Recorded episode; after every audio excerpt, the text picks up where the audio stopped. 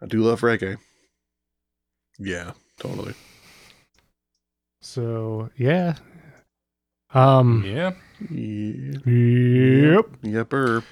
Yeah. Oh, Jeremy's got the record.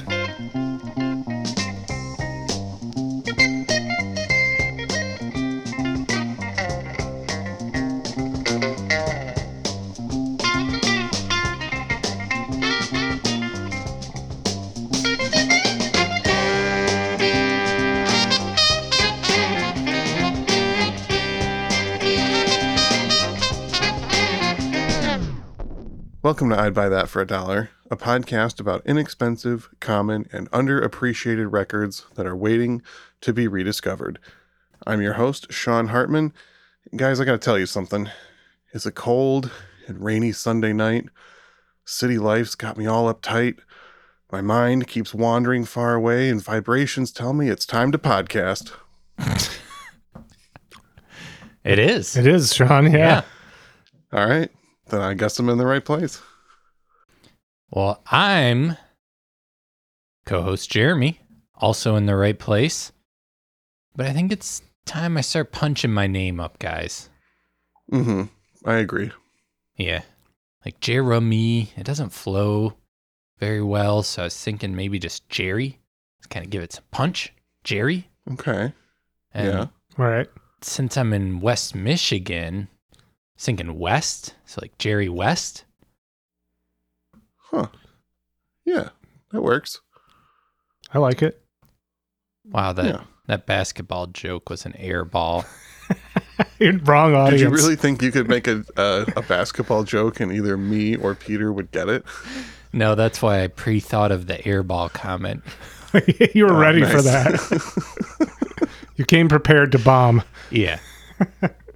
I respect that. Well, I'm co-host Peter Cook, and I got a little something to say. Yeah. All summer long, we spent dancing in the club, and the jukebox kept on playing Rick Astley's "Never Gonna Give You Up." Is that foreshadowing, Peter? We were supposed to be talking about Rick Astley on this episode, and we're not. that's true. Our our guest was unable to join us and I brought something else. Don't worry, guest. We're never going to give you up. We, That's true. Are you getting your jokes out now so that you won't mention it at all when we actually record the the Rick Astley episode? Is that the plan? Yeah, let's never even mention that song during that whole episode. yeah, I don't think it's going to come up. I Rick yeah, roll. probably not. I Rick rolled this episode already. God. What did you bring, Jeremy, in lieu of Rick Astley? I have brought Johnny Rivers and his 1968 album Realization. Yeah, this is an album that I've long seen out there, and I've never listened to, and I'm not sure why, because it looks pretty psychedelic. It, in fact, is psychedelic. I think it's just because it's it's Johnny Rivers, and I don't really have anything against him, but I haven't felt the urge to check out his music. I, in fact, did check out his music under the uh, recommendation of co host Sean. Listened to like two or three albums and was just like, this guy's not for me. I don't, it's not doing anything for me. And then years later, stumbled on this thing and was like, oh, this one's doing it for me. Yeah, sometimes you just got to hear the one for you by an artist. Yeah. And this is the one. You had a realization. Ooh. Well, I would like to present to the audience and to you guys the song What's the Difference? It's side B, track three.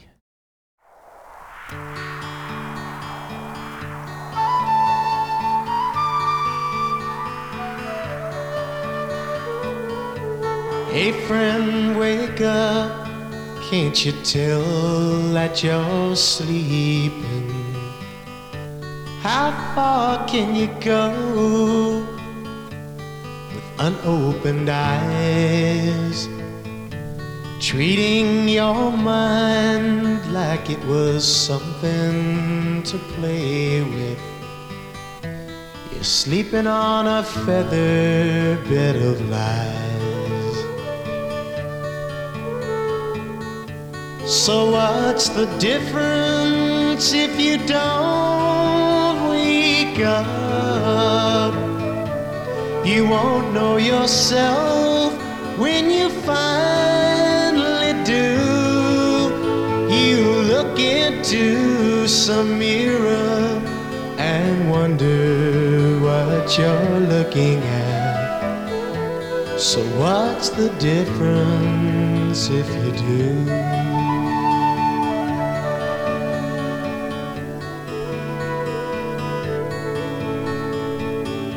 Have shared your journey from the beauty of childhood to uniforms of flowers that you wear like Sunday skies. Till you can't hear them when soft words are sung to you. You're sleeping on a feather bed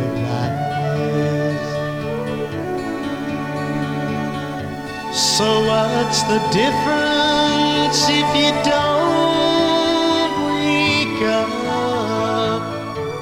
You won't know yourself when you Wow, that had kind of a folky San Francisco vibe to it, not a secret agent man vibe, which is mainly what I associate with Johnny Rivers. Yeah, that would have been his big hit before this record was his cover of the Secret Agent Man theme song. This album was sort of a continuation that for a couple albums before this he kind of shifted into more ballads. But then this album he also took a turn towards the psychedelic as we've alluded to. Yeah, and that was a song originally by Scott McKenzie. True. The if you're going to San Francisco, be sure to wear some flowers in your hair singer. Yeah, and this was in fact the B-side to that single when he put it out and he was in the Mamas and the Papas. Yeah, yeah, because John Phillips had written the "If You're Going to San Francisco" song from the Mamas and the Papas. Yeah. So this comes by its psychedelic roots pretty honestly, I'd say, despite Johnny Rivers not really being of that world prior to this album. Yeah, Yeah, the impression I got is that a lot of people thought of him as maybe a bit of an outsider to this kind of music, like someone who was trying to butt in and not doing it naturally. Did you get that impression at all? Well, he sort of was if you look at his back catalog and his history, where he comes from. But I I feel like he does it so well here that it's hard to be like, well, he's just trying to cash in on something that was very popular in 1968. Yeah, and it was such a period of transition in music. Trends were changing so quickly that you know a, a record that might have sounded horribly out of date at one point. Once your decades past you can just listen to it and be like is this good or not? Do i like it? Regardless of what the trends were or the initial cultural response. But yeah i listening to this record i immediately was just like yep this is great. I love what he's doing. His voice is incredible. The arrangements are really interesting. Yeah. Of course, before this, he had also done the Jimmy Webb song. By the time I get to Phoenix, which is an all timer. But I've often gravitated towards other versions. The the Isaac Hayes version, which takes up a half of my day to listen to. Mhm. worth it though it's worth it. Yeah, he he's kind of known for covering other songs in his style, which is interesting cuz he started out in music from the other direction trying to be a songwriter type person, but yeah, he kind of came to be known for doing good versions of songs that other people made. Yeah, and I know he does a few originals on here.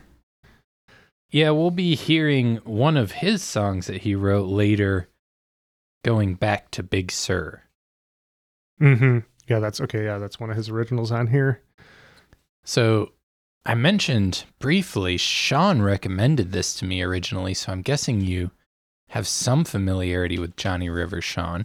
It kind of blew my mind when you said I recommended this to you because when I listened to this record getting ready for the episode, in my mind, I had no Johnny Rivers experience and was pleasantly surprised at how much I like this. So I don't know if I like had a Johnny Rivers phase that I have just completely blocked from my memory or if I was just making a stack of records at random and you were taking it as a serious recommendation. I'm not sure what happened. Well, I it's funny cuz I remember where it happened and everything. We were in Philadelphia on tour before you moved to Philadelphia. And we were in a record shop and I think it was Rivers of Gold. You're like, yeah, this this slaps. Check it out. And I put it on. Was like, this does not slap. I I don't like it. Hmm. And I I tried a couple of his albums after that. Also didn't like them. And then yeah, this one had the psychedelic cover, and I was like, okay, I'll give it another try. And this one landed for me. All right. Well, I'm glad I could help you, even though I don't know why I did it. I don't remember that other album you mentioned, but here we are. Yeah, I'm glad it worked out to this. Sean is just so immersed in so many records and songs and just all that that I think some of it just disappears and you might just catch him on a day that he's feeling something and then and then oh yeah, by default, totally. And I've done it before, where maybe like I'll be checking out a whole bunch of records all at once, and a couple of them will stand out to me initially, and then I will just completely forget the experience. So I'm sure that's happened before, where an album I'd recently listened to, I recommend to someone, and then a few weeks later, I just have no memory of it anymore. That's how my brain works sometimes. Just such a prolific recommender. yeah, Well, exactly. I, I really appreciate that you hear something and you think of f- friends and recommend it to them. like, I think my friend would be into this. And then months later, thanks for doing that for me. What did I do? yeah, who? Well, shall we get into a little bio? Yeah. Uh, yeah, sure. Johnny Rivers was actually born John Henry Ramistella in New York City, November 7, 1942. His family moved to Baton Rouge, Louisiana, and that's where John began playing guitar at age eight. He was playing in local bands in junior high school, including with uh, Dick Holler, who went on to write Abraham, Martin, and John, that was a big hit back in the day. And he was also the person who introduced John to a lot of R&B that influenced his music career, I would say. At age 14, he formed his own band called The Spades. And at age 15, managed to get an audition at the Brill Building with Alan Freed, a famous rock and roll DJ who kind of brought rock and roll to the masses. Yeah, he was one of the first celebrity rock and roll DJs. Eventually overshadowed by people like Dick Clark, but in the early days, he was the man. Yeah. And he was visiting his aunt in New York City and was like, I'm going to find Alan Freed and get him to to hear my songs and it worked somehow. While I'm here, Yeah. Wild, wild stories. Wild how it used to go down. yeah, if that hadn't happened, we would all just be standing here with nothing to talk about. That's true. We wouldn't have a record. Sean would be like, I wish I could recommend things, but I don't know what to do. What a world. What a world. All right, well, let's get to another cut before we get any further into this bio. I want to play one of my favorite songs ever made. that coincidentally Johnny Rivers has done a cover of on here Whiter Shade of Pale. Heck yeah. Procol Harum. Yeah. And that's side A, track five.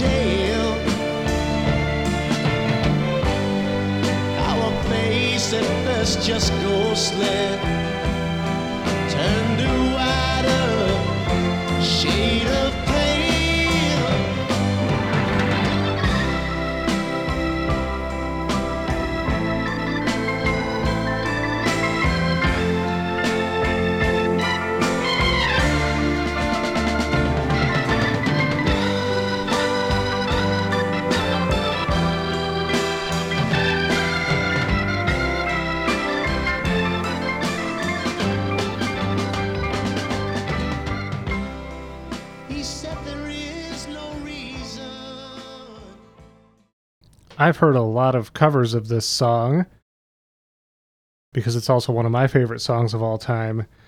I've heard everyone from R. Stevie Moore to Sammy Hagar sing A Whiter Shade of Pale. Oh, wow. I bet that's a good one. it's it's you know it's uh it's such a great song that honestly it seems Hagar can't even wreck yeah it. Yeah, not even Hagar can wreck it. Uh, but I've never heard anyone begin the chorus by saying "and so it was." Baby, usually it's the lyric is, and so it was that later, as the Miller told his tale. But but Johnny there sings, "Baby." He threw a baby in there. Oh, I didn't even pick up on that. I, maybe I shouldn't have pointed it out because it's getting close to "Love You, Baby." Oh, yeah. Interesting. but it's a great version of it. Like I said, it's one of those songs that to me is is hard to wreck. Yeah, and he doesn't. That's fairly faithful to the original. He doesn't go too wild with it. True. So I saw that Johnny is the credited producer on this record. Does that mean he's doing the arrangements as well? Yeah, I would think that's the case. I guess I'm not 100% sure. The one reason I'm kind of questioning is just that almost every one of the other players on this record are Wrecking Crew people. Yeah, I noticed. I looked at the lineup and yeah, it's all the classic names. Yeah, so I'm Yeah. So the arrangements very well could have been more of a group effort than anything. Yeah, that's kind of what I'm wondering. Um, because I don't see anyone specifically credited for the arranging, but it would make sense as the producer that he's probably doing a good chunk of it. I would say. Yeah, at least leading this uh, crew of wonderful players. Well, I, I guess I just got to go right into the players now. Now that we've dropped I that out guess there, and I'm, you know, sometimes we mention all the things these players have been involved in, but yeah, that would that would be the rest of the episode, Yeah, and a few bonus episodes probably. a whole series. Part four, part five. Here's everything Larry Knechtel's been on. yeah. Larry Knechtel on the keys. Uh, you got Hal Blaine on drums. Might have heard of Hal Blaine. Maybe you've heard of him. You got Joe Osborn on bass, who was a Wrecking Crew guy and was also on the Nashville A team, which is that's absurd. Yeah, he was involved with the Carpenters pretty closely. Marty Paich on horns and strings. You know, he. I wonder if he had a hand in the arranging because that was kind of his thing. Yeah, especially being in charge of horns and strings, he might have handled at least those like sections, yeah, but we'll never know. You got James Burton on the guitar, and then the one name, not really Wrecking Crew. Also, not a lot of other credits out there is Jim Hendricks on rhythm guitar. yeah, yeah. The other, the confusingly named James Hendricks, H E N D R I C K S. Yeah, it's not a secret credit to to Jimmy. This is uh, another guy who was briefly married to Cass Elliot from the Mamas and Papas. Then he uh, moved to Nashville and played contemporary Christian music for the rest of his life. So he doesn't have many credits in popular albums after this. So yeah, it's uh, Wrecking Crew plus Johnny Rivers on this thing. But let's jump back into the timeline here. We got a young Johnny Rivers. He's down south in Louisiana, playing shows in the South. Audrey Williams, who was the wife of Hank Williams, hears Johnny Rivers and starts talking to him and recommending, you know, you should go to Nashville. You're really good. She also helped arrange for some of the Nashville Sound, like studio aces, to cut some singles with him once he got to Nashville. So she was pretty instrumental in kind of getting his career started. That's cool. I really didn't know much of anything about Hank Williams' widow, and that she had, you know, some pull and and whatnot. That's cool. Yeah, she must have had some connections in Nashville still. But even after a couple singles, Johnny Rivers didn't really take off initially.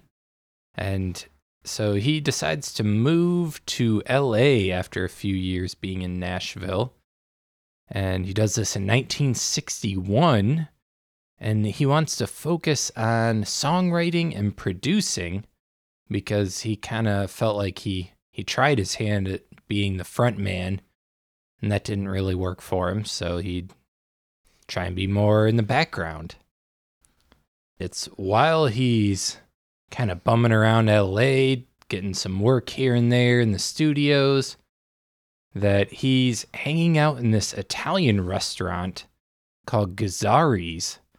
And one day, the jazz band that was playing there regularly quit on the owner. And the owner came up to Johnny and was like, You're like a musician, right? Like, can you just fill in until I find another band? And Johnny agreed to do it. And it was a success, like right out of the gate. People started showing up and he became very popular. The owner gave him money to like hire a band. So it wasn't just him up there.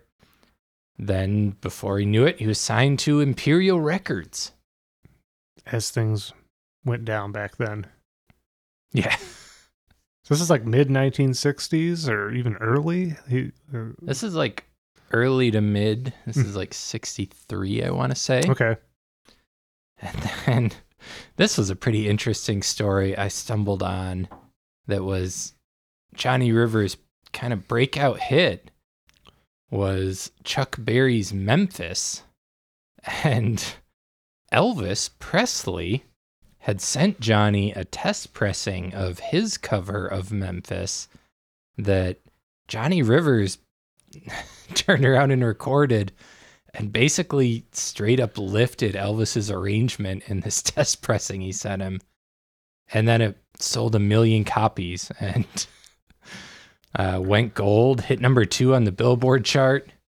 He had a, a smash hit on his hand that he stole from Elvis. And I'm I'm shocked that the next part of his story is that he was mysteriously assassinated and Colonel Tom Parker is suspected. Elvis's notoriously brutal manager. Yes. Yeah, I can see Elvis being more laid back about that than Colonel Tom Parker. right. Yeah, it's kind of. I found the whole thing interesting because Elvis would have been like the biggest dude in the world at that point, and Johnny Rivers is like just starting up in LA. I don't know if he was trying to like uh, catch like a young wave or something there, but yeah, interesting story. So at this point, Johnny Rivers is starting to take off. And in 1965, he does a recording of Secret Agent Man that hit number three in the Billboard charts. And then in 1966, the following year, he had his first number one hit with his own song that he wrote, Poor Side of Town. I bet that felt good to get one of his own songs out there and have a big hit with it. Yeah, to capture both sides, his songwriting and his performing that he'd kind of gone back and forth on. So that was cool. And that sort of led to this juncture, his fifth studio album, where he kind of goes introspective, kind of goes psychedelic. Though I'd say it's softly psychedelic. It's not too over the top, trying to like that's where I think it really, in its restraint of not jumping into psychedelia, is why it doesn't come off as like corny or a money grab to me. Yeah. A lot of it is more the lush production of that era than it is being like mind bending psychedelic sounds.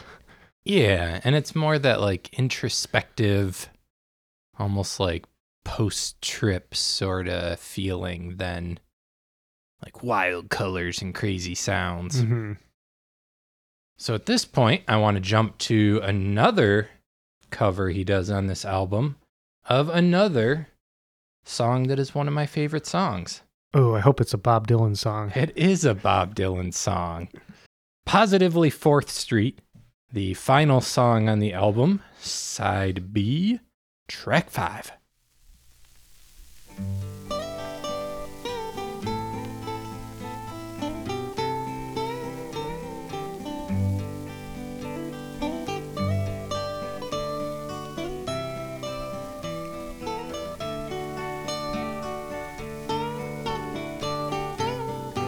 You've got a lot of nerve to say you are my friend. When I was down, you just stood there grinning. You've got a lot of nerve to say you've got a helping hand to lend. You just want to be on side that's winning.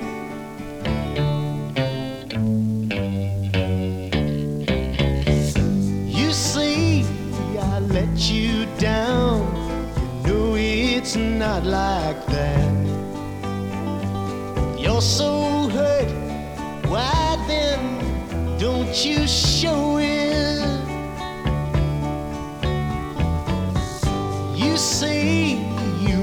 lost your faith. That's not where it's at. You have no faith to lose, and you know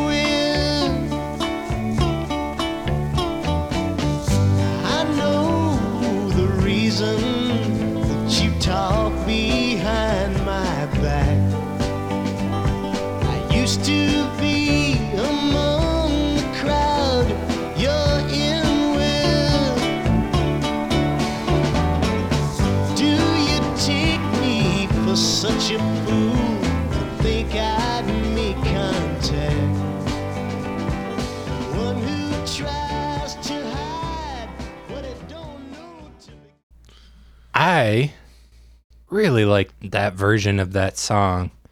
I feel like a lot of times I hear covers of Bob Dylan songs and I don't dig it. But you know who else really dug this version of this Bob Dylan song? Bob Dylan. Bob Dylan. Lucky guess. Yeah, he described this version as one of his favorite recorded versions of his songs and said that Johnny Rivers' version is better than his own. Wow. Whoa. Yeah. I th- you know I think a few people covered Dylan songs, so that, that's saying something. Yeah, and it's I think that version's fantastic. It's pretty minimal, it's pretty straightforward, but his vocal delivery really captures the down and out but fighting back spirit of it. Yeah, that song has some some vitriol to it. Yeah. It's a definitely a different take from the very organ driven original, but it works. I agree. That was among my favorites when checking out this album. Yeah, that's once again, Jeremy, one of my favorite songs. Aw. So Peter and I are connecting on this. Johnny just has such a natural delivery when he's working with other people's material. He just honors the original without straying too far, but makes it his own and doesn't sound forced in any way. I'd say one of the areas he strongly excels in is capturing the spirit of a song but not not dominating the spirit of it like sometimes people do great covers where they sort of you know, they make it their own. Mm-hmm. I'd say he does a great balancing act of kind of honoring it but also giving it some new a new perspective. new life. New life. So this album, Realization, became Johnny Rivers' best-selling album, reaching number 5 on the Billboard charts. That makes sense because I see it a lot. Yeah, it's uh the one hit on this album that we're actually not going to play today is Summer Rain. Yeah, I was surprised that you didn't want to feature that one, but I, I ended up quoting that or re- revamping that for my uh, my intro. Uh, Jeremy, is it true that you are not including that song purely to spite Peter and all other Beatles fans? Yes. Oh, I thought you just Okay. said a minute ago we were connecting on this episode. Now we're back to the normal place. That's uh the avoidant in me. I, I can't get too close to you, Peter. I I get it. We have many things to work out yet.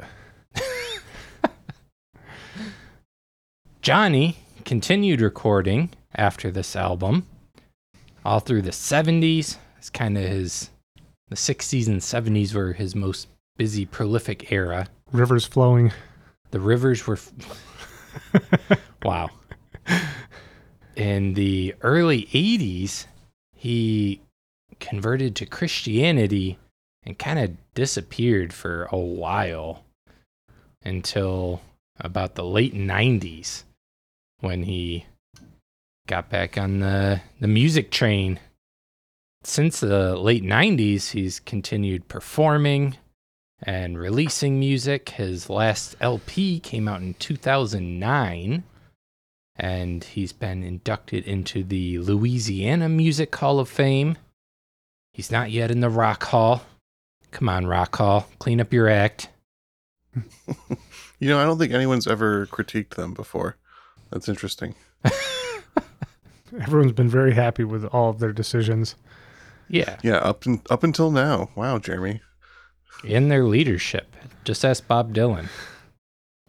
That's a, a topical quote that won't make sense very soon. So he played the Grand Ole Opry in February of 2020. Oh wow! Right before lockdown. Yeah. And then was going to do like a farewell tour that got canceled a few times because of COVID.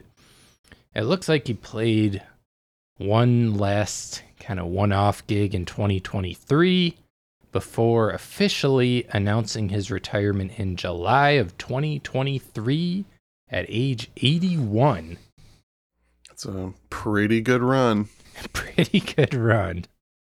And he's 82 now, still with us, still kicking, just uh, stepping back from music. He's just capping off his career being featured on an episode of I'd Buy That for a Dollar. Wow. Yeah, feather in his cap, I'm sure. Yep. Cool. Well, that's Johnny Rivers. Sean, do you have other things that sound like Johnny Rivers? Some records, maybe, to recommend to people? I mean, You want me to do that? yeah, records is a good form to listen to music on I like it. related to this podcast. Mm-hmm. Mm-hmm. Mm-hmm. So, 1968. There's a record we've talked about from that year before that I think has a little bit of similarity, and that would be Richard Harris, "A Tramp Shining." Yeah, yeah. I mean, uh, Jimmy Webb wrote the songs on that, and of course, Johnny Rivers has performed songs by Jimmy Webb. Mm-hmm. And just you know some light psychedelic vibes going on. Neither one of them are fully weird, but they're also not the most normal records. Yeah, well, I'm also pretty positive that a lot of the players on this played on that Richard Harris album. There you go. Another 1968 record that leans a little more into the psychedelic, but I think has some good comparisons, and one that we should definitely feature at some point Joe South, Introspect. Oh yeah, Oh. yeah. That guy's got some Dylan connections too. Hmm. Great singer, great songwriter, great record. Played bass on Blonde on Blonde. Wow. And then last recommendation, I wonder if you guys have heard this one before. This is like maybe an example of taking some of the styles from this Johnny Rivers record and like evolving them maybe to their natural endpoint. 1971's Isle of View by Jimmie Spheeris. You guys Oh my god. I only saw that coming when you said 1971. That's when I was on to you. Hmm. That's So you guys have heard that? that's a pretty legit comparison, honestly. It's true. It's a good record. Great artist. Check out Jimmie Spheeris, episode one of I'd Buy That for a Dollar. Well, very good, Sean. Before we finish things up here, I did have a couple items for another installment of For the Record where we set the record straight on misinformation stated in previous episodes. Going back to the end of last season, on our Leon Redbone episode, we had said that on the first episode of Saturday Night Live, there was no musical guest. That is not true. Both Billy Preston and Janis Ian performed on the first episode of Saturday Night Live. Which we're not sure, but we may have mentioned in our Janis Ian episode. Yeah, I did not go back and listen to the entire episode to find out whether or not we said that. At, you know, that was the very beginning of season one that we featured her, and Yeah. uh, sometimes it's fun to go back to those early episodes, but sometimes it's a little. We were we were green at the time, and on our more recent the Gap Band episode, we had uh, stated that artist Teena Marie had signed with No Limit Records. It was actually Cash Money Records that Teena Marie was signed to. On that same episode, we also uh, stated uh, that singer of the Gap Band, Charlie Wilson, had a hand in writing the song Lonely Like Me. That was not true. It was his brother, Ronnie Wilson, who had a hand in writing that song. So that's all I have for this installment of For the Record. Thank you, Peter. Thank you, Peter, for clearing our good names. Just keeping it honest and factual.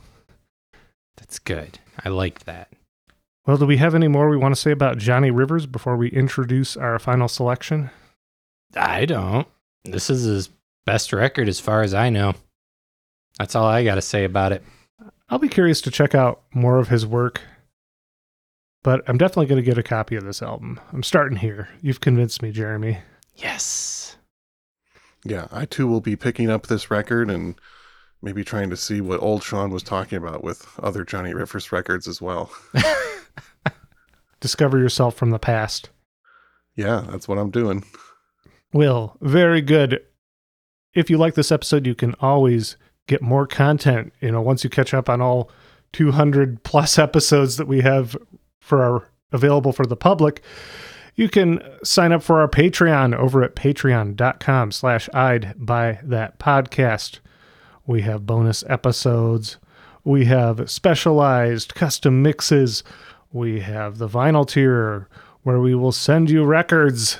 Check it all out over at patreon.com slash I'd buy that podcast. It has been a wonderful and fantastic 2023 here on the program. You guys feeling ready to move into this next year? Yes. I've thought about it and sure. I have decided to make the choice to move into the next year. Yeah. I- I'm glad you made that choice. It would be interesting to see what would happen had you not. I'm going to plug in my quantum computer one day and see. Yeah. I think some people live in the past.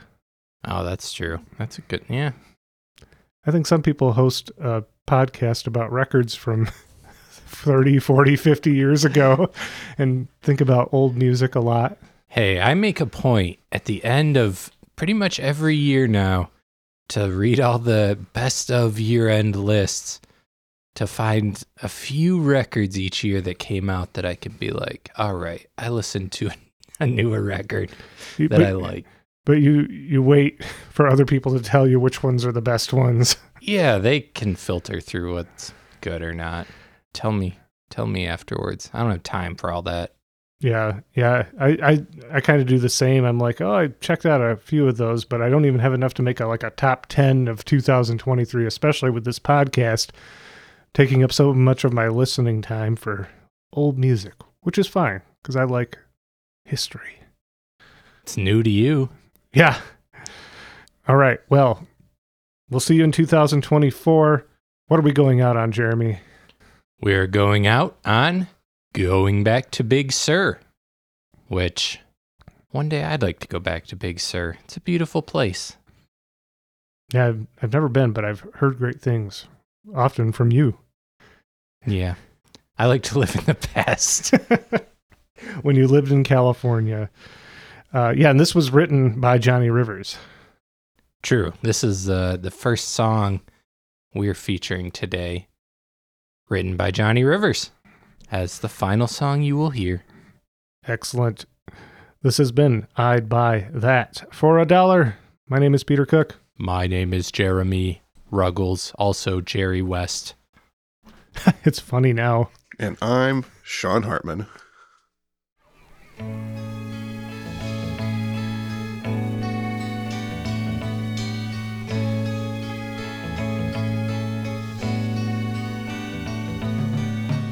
It's a cold and rainy Friday night.